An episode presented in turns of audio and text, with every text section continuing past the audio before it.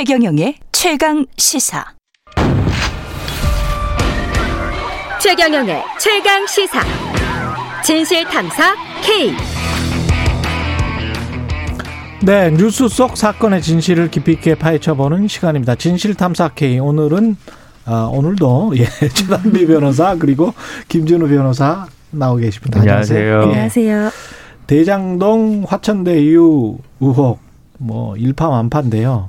등장 인물들이 다채롭습니다. 굉장히 화려합니다. 예, 굉장히 화려한데요. 등장 인물들 좀 소개해 주시겠습니까? 아, 네. 등장 인물 중에서 이제 법조인을 위주로 먼저 예, 말씀을 법조인들. 드리겠습니다. 예. 먼저 많이 이제 최근에 이 기사에 나오고 있는 권순일 전 대법관이 권순일 있습니다. 대법관. 예, 2020년 9월에 퇴임을 하고 나서 한 두 달 정도 지나서 바로 화천대유의 고문으로 이제 재직을 하게 됐고요. 아, 근데 이게 월 1,500만 원의 고문료를 예. 받았다. 그래서 이제 논란이 됐습니다. 물론 예. 이제 그 이후에 보수 전액은 기부를 했는데 예.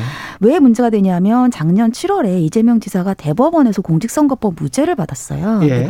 그때 이제 무죄 취지한 판- 환송 이제 파기환송된 다수 의견 쪽을 택했고 예. 결국은 큰 역할을 한 게 아니냐 이제 예. 이런 의혹을 받고 있고 그런 링크인지 아니면 아니면 그냥 김만배 씨가 좋아하는 멘토인지. 그렇죠. 네. 그 김만배 씨는 그렇게 얘기를 했습니다. 이제 예. 조사를 받으러 갔을 때. 예. 그 박영수 전 특검 같은 경우에는 이제 2015년에 대장동 로비 사건 때이 남모 변호사가 구속 기소가 됐어요. 그 음. 당시에 변호사였는데 2016년도에 이제 화천대유 고문으로 있다가 예. 특검이 되면서 이제 고문을 그만뒀었습니다. 음. 근데 최근에 이 박영수 전 특검의 딸이 화천대유에 근무를 하고 있고 대장동 아파트가 이제 회사 소유분이 있었는데 그것을 그렇죠. 분양을 받았다. 예. 이게 특혜 아니냐 또 이런 예. 의혹이 있고요.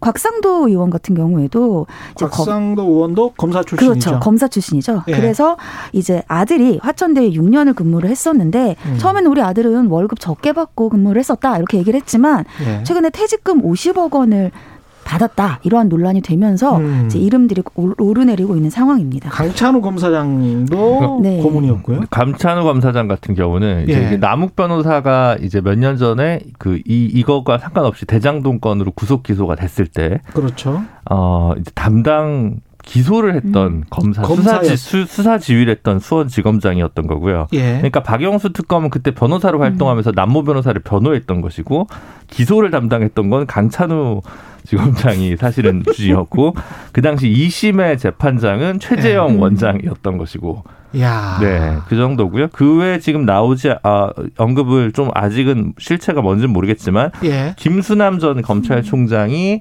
화천대유의 고문으로 활동했던 이력이 밝혀졌고요. 전 검찰총장도 고문이었고요. 네, 네. 그 다음에 박근혜 대통령의 변호인으로 활동했던 이경재 변호사도 고문으로 활동했다는 부분이 또 드러났고요. 근데 이 고문을 하면 보통 업계에서는 뭐 아실 아시죠? 어느 정도 월 뭐 이 정도 급들이면 대법관이나 검찰총장, 검사장 뭐 검사장은 그 무엇보다는 한 등급 낮긴 하지만 뭐 얼마나 받습니까? 보통 한1,500 받나요? 월? 글쎄요, 뭐 급에 따라서 다르겠죠. 근데 한 군데만 또 고문을 하는 것도 아닐 거 아니에요. 아니죠, 아니죠. 여러 군데 하잖아요, 이런- 이런. 분들은. 네.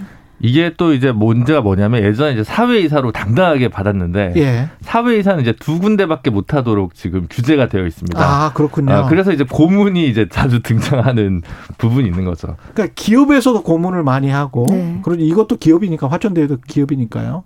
근데 여러 개 하더라고요, 진짜 고문을. 네, 네. 그럼 뭐 가령 월 1,500이나 뭐 이 정도는 보통 받는 것 같더라고. 이 정도 급들은. 이분들 제가 사는 세계랑 좀 다른 세계라서 그렇죠. 네. 예. 저도 이제 저 친구 변호사한테 들어보면 1,500이나 뭐 2,000, 3,000 네. 뭐 네. 이렇게 받는 것 같던데 그러면 이제 연으로 따지면 한 2억 그렇죠. 정도 되는 예. 돈이란 말이죠. 연봉으로 따지면 그걸 여러 개를 하고 있으면 여러 개의 고문료로 한 10억을 받을 수 있는 거 아니에요? 그렇죠. 다섯 군데만 해도? 그렇죠. 그러니까 이- 시장이 경쟁이 치열하기 때문에 어지간히 따끈따끈하지 않나 그렇게까지 하기는 쉽진 않습니다. 그러니까 제가 아까 탄식을 한 것도 2020년 9월에 네. 대법관에 퇴임을 하고 2개월 만에 빤히 대법관 하셨던 분이면 이런 사건 얼마나 많이 접해봤을 거예요. 근데 시행사의 고문으로 떡 들어간다는 게 이게 두 개가 이상한 거죠. 하나는 이게 변호사법 위반 맞아요. 문제가 하나 걸리는 거고요. 예. 변호사 등록이 지금 안 돼 있는 상황에서 이걸 아, 했기 변호사 그래요? 네네. 네. 그리고 공직자윤리법이 있는데 특히 대법관 같은 경우에는 예. 퇴임을 하고 나서 이 자신이랑 연관되어 있는 업무 관련성 있는 곳에는 3년을 취업을 제한을 해요. 이게 생겼는데 예. 왜 우리가 대법관님들이 나오시면 바로 음. 일을 안 하세요 변호사로 그리고 학교를 많이 가십니다. 그렇죠. 그 이유가 바로 여기에 있어요. 아. 3년 동안 일을 하는데 굉장히 제한이 있거든요. 예. 그래서 학교를 가서 이제 물론 다른 의도이시겠죠. 왜냐하면 이제 후학들을 양성할 의도시긴 하겠지만 진정으로 그런 분들도 네, 많으십니다. 계시겠지만 많으십니다. 근데 이제 공직자윤리법과 관련된 음. 것도 있어요. 근데 이제 여기에서는 그래서 학교도 가셨는데 아직 3년이 물론 업무 관련성은 없어요. 공직자윤리법상에 예. 자본금에 관련이 없는 하천대회이기 때문에 아 자본금과 관련 예, 있습니까? 자본금이 예. 이제 자본금이 적으면 10억 원, 네, 10억 원 이상이어야 되고 연간 매출액이 100억 원 이상인 사기업이나 로펌에 못 가도록 되어 있는데 화천대유는 자본금이 3억밖에 안 돼서 공직자윤리법의 대상은 아니에요. 당연히 그러면 부동산 신탁회사나 뭐 이런 쪽으로 많이 개발 시행이나 이쪽이 자본금이 작기 때문에 원래 네. 갈 수밖에 없네. 근데 그 이제 보통 대법관 출신 1년 동안은 아마 그 수임을 할 수 없어가지고 맞아요. 예. 그러니까 취업 제한이랑 수임을 할 수 없는 거랑 두 개의 규제가 구분돼 있거든요. 취업 제한과 예. 예. 취업 제한이라는 건 이제 빅펌에 못 가도록 빅 로펌에 못 가도록 로펌. 예, 예. 하는 게 있는 거고 그거는 대법관뿐만 아니라 고위공직자들은 다 이제 그 규제가 있고요. 그와 예. 별도로 이제 판사들은 자기가 근무했던 곳에서 의 사건을 수임을 못하도록 수임 제한이 이제 걸리거든요. 예. 근데 이제 우리 사회에서 대법관 출신들은 대법원 사건 아니면 이름을 올리질 않습니다. 음. 예, 그럼 뭐 비싼 것만 하냐라는 건데 밑에 것까지 하면 예. 다른 변호사들의 시장 침탈, 골목 상권 침탈이라고 해서 예. 대법원 사건만 하거든요. 그래서 요게 한 10년 전부터는 이제 대법관 출신 분들은 그래서 대법원 사건을 처음 1년 동안인가 못 하니까 예. 학교에 좀 가 계시다가 예. 그 후에 이제 변호사 활동을 하곤 하거든요.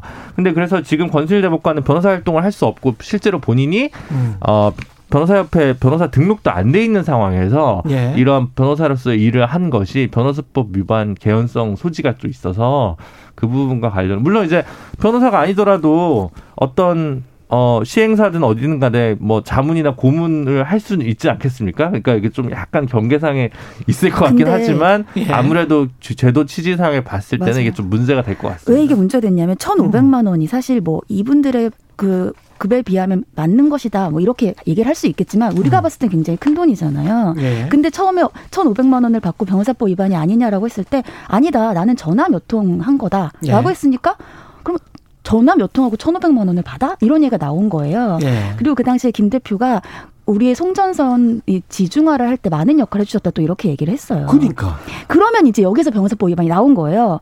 그럼 결국 변호사 일을 한 게 아니냐 등록을 안 하고 그러니까 또 말을 바꿔서 그 이게- 확상도 의원 아들도 페북에 그 이야기 했잖아요. 맞아요. 근데 이게 나는 법률 자문이 아니라 경영 자문을 했다 또 이런 얘기가 나온 겁니다. 그러니까 변호사법 위반이 아니다라는 얘기를 하려는 거죠. 근데 거- 전 대법관께서 법률 자문이 아닌 경영 자문을 한 게 과연 맞나? 또 이런 이제 의혹들이 나오고 있는 겁니다. 그래서 어제 그 참고인 신문으로 이제 경찰에 출석을 하면서 김만배 씨가 제가 좋아하던 형님들로 형님들이 왜 이렇게 화려해? 제가 좋아하던 형님들로 대가성은 없었다 이 말을 한 게 이게 뭔가 형님들을 보호하려고 하는 네, 건가요? 그렇죠. 의리라고 할 수 있겠죠. 의리. 이- 하여튼 일반적으로 이 정도 법조 이거는 사실 이재용 부회장도 이 정도 변호인단 꾸리기가 쉽지가 않은데. 어, 그럴 것 같아요, 진짜. 그렇잖아요. 전 예. 대법관, 전 검찰총장, 전 특검 이걸 예. 다 한꺼번에 모은다는 것도 그래서 이 김만배 씨란 분이 굉장히 사교적이고 예. 그 골프도 굉장히 좋아하신다고 이제 알려져 이게 있습니다. 김만배가 모은 걸까요? 남욱 변호사가 모은 걸까요? 같이 모은 거 같이 모은 겁니까? 있어요. 아, 백지장도 만들면 네. 낫다. 예. 그래서 같이 모은 거군요. 근데 이게 사실은 이제 일하는 사람으로서는 그 특히 이제 젊은 변호사분들로서는 어떻게 생각하세요? 가령 제 경우를 예를 들자면 KBS, MBC, SBS에 정년 퇴직을 하신 보도 본부장들을 다 모아놓고 그리고 그 기사를 쓰게 한다면 좋은 기사가 나올까라고는 생각하지는 않거든요. 네. 왜냐하면 그 아무래도 이제 기동력이랄지 그쵸. 취재랄지 그다음에 눈이 침침하니까 뭐 기사 쓰기도 힘들 것이고 여러 가지가 있을 거 아니에요. 그러면 이 분들을 모셔다 놓고 일을 시키려고 한 건가? 그건 아닐 거 아니에요. 일을 일을 직접 하시지는 않죠. 직접 뭐 예를 들면 paperwork를 하시지는 않겠죠, 당연히. 예. 그러니까는 그러면 이렇게 많은 분들을 모시고 월 고문료를 이렇게 드리면서까지도 이 많은 분들을 회사가 뭐 작, 규모가 상대적으로 작다라고 봤을 때 그렇죠. 그러면은 다른 이유가 있지 않을까? 그래서 이런 예를 들면 전관예우에 기대는 건 아닌가? 뭐 인허가는 이미 어차피 성남이 갖고 있는 거니까 그런 것 이외에 예. 어 근데 이런 얘기도 있어요. 처음에 이제 대장동 개발 사업을 시작했다가 그 이후에 성남과의 시에서도 약간 문제가 있었다. 예를 들면 음. 송전선 지중화라든지 그런 부분들에 의해서 뭔가를 좀 기대했던 게 아니냐 이러한 얘기들도 있습니다. 아니면 이렇게 호화자문단을 꾸리기가 쉽지 않죠. 근데 아, 네 일단 그렇죠. 고위공직자 같은 경우에는 특히 뭐 대법관, 검찰총장 이 정도가 되면은 법조윤리가 더 강력하게 이제 본인들이 지켜야 되고 그렇게 높은 곳까지 올라갔을 때에는 내가 나와서 사회에 기여를 하겠다는 생각을 그렇죠. 가지고 있는 것이지 나와서 내가 그런 높은 그런 권력을 통해서 어떠한 뭐 사회 아니면 뭐 법 쪽에 압력을 행사해서 이득을 취하겠다 이런 생각을 가지지는 않거든요, 보통. 근데 이제 권순일 대법관이나 김수남 전 검찰총장 같은 경우 지금 고문료만 받은 셈인데 예. 박영수 특검이나 곽상도 의원 같은 경우는 자제분을 음. 취업을 시키고 예. 이제 곽상도 의원 같은 경우 는 자제분 퇴직금으로 말도 안 되는 50억이 50억? 나왔지 않습니까? 예. 그리고 박영수 특검은 이제 딸이 아- 회사 보유분 아파트 분양을 또 불화받았고 그렇죠. 그러면 사실은 이분들 같은 경우는 좀 기여분이 남다르다는 건데 예, 체급에 비해서 예. 그러면 여러 가지 가능성이 있을 것 같아요. 예를 예. 들어 일부 차명으로 투자에 가담해서 배당을 받은 것인지 아. 아, 그런 가능성도 한번 염두에 볼 수 있을 것 같고요. 그러니까 좀 액수가 많잖아요. 예. 아무리 그래도 보험료와 그 사교적인 목적으로 50억씩 이렇게 음. 대가성을 주긴 어렵거든요. 그러니까 이쪽은 뇌물에, 그러니까 권순일 대법관이나 김수남 총장 같은 경우는 좀 부적절하다. 예, 이런 그 체급의 정도. 분이 이런 이런 정도로 끝날 수가 있고 아니면 뭐 권순일 대법관 변호사법 위반 이 정도지만 곽상도 수석이나 박은수 특검은 뭔가 더 깊게 관여돼 있는 거 아니냐라는 합리적 의심을 가져볼 수 있는 거죠. 뇌물성이 아니냐. 그래서 경찰이 수사해야 되는 거 아니냐. 뭐 이런 네, 그렇죠. 어떻게 생각하십니까? 예. 일단 뭐 50억 같은 경우에 어제 이제 김 대표가 음. 이게 산재와 관련되어 있는 거다. 또 이런 얘기들이 나왔습니다. 근데 산재 신고도 안 했다는. 아니, 산재 신청이 없었다라고 예. 보도가 나왔고요. 예.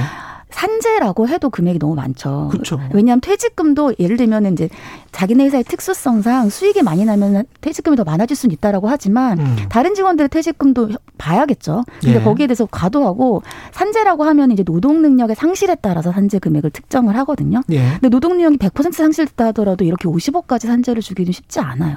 제가 산재 산정도 해봤는데 그렇죠. 거의 없습니다. 그렇죠. 그렇기 때문에 지금 이게 다른 목적에 의한 예를 들면 아까 말씀하신 뇌물 과 투자. 관련된 게 아니냐. 또는 뇌물. 네, 이러한 얘기들이 나오는 거고요. 사실 50억이 퇴직금 플러스 산재라고 하더라도 쉽사리 수긍하기는 쉽지 않죠. 이런 그 개발 시행 같은 경우에 익명조합 제도라는 게 있더라고요.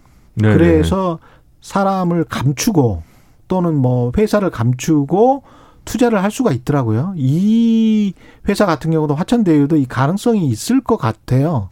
익명조합 제도를 이용했을 가능성. 네, 그래서 여러 가지 지금 이 이름이 안 나오는 다른 사람들이 더 있을 가능성도 있을 것 같더라고요.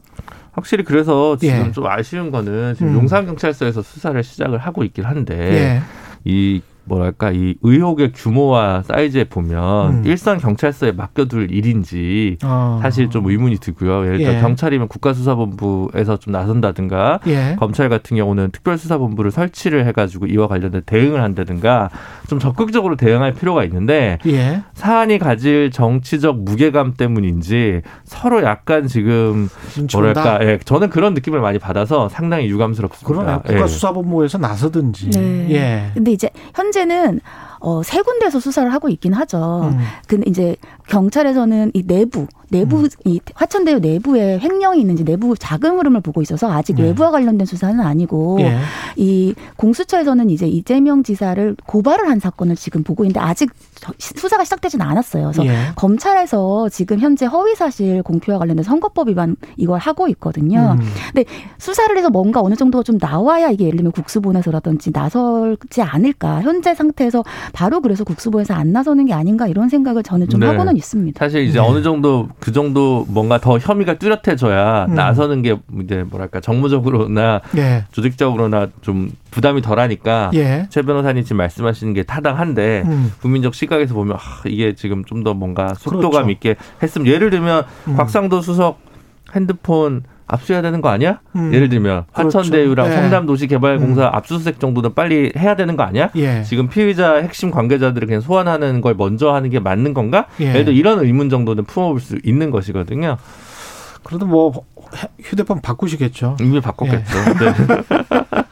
말씀 감사하고요. 네. 지금까지 진실탐사 K 최단비 김진우 변호사였습니다. 고맙습니다. 감사합니다. 감사합니다. KBS 일라디오 최경영의 최강시사 듣고 계신 지금 시각은 8시 45분입니다.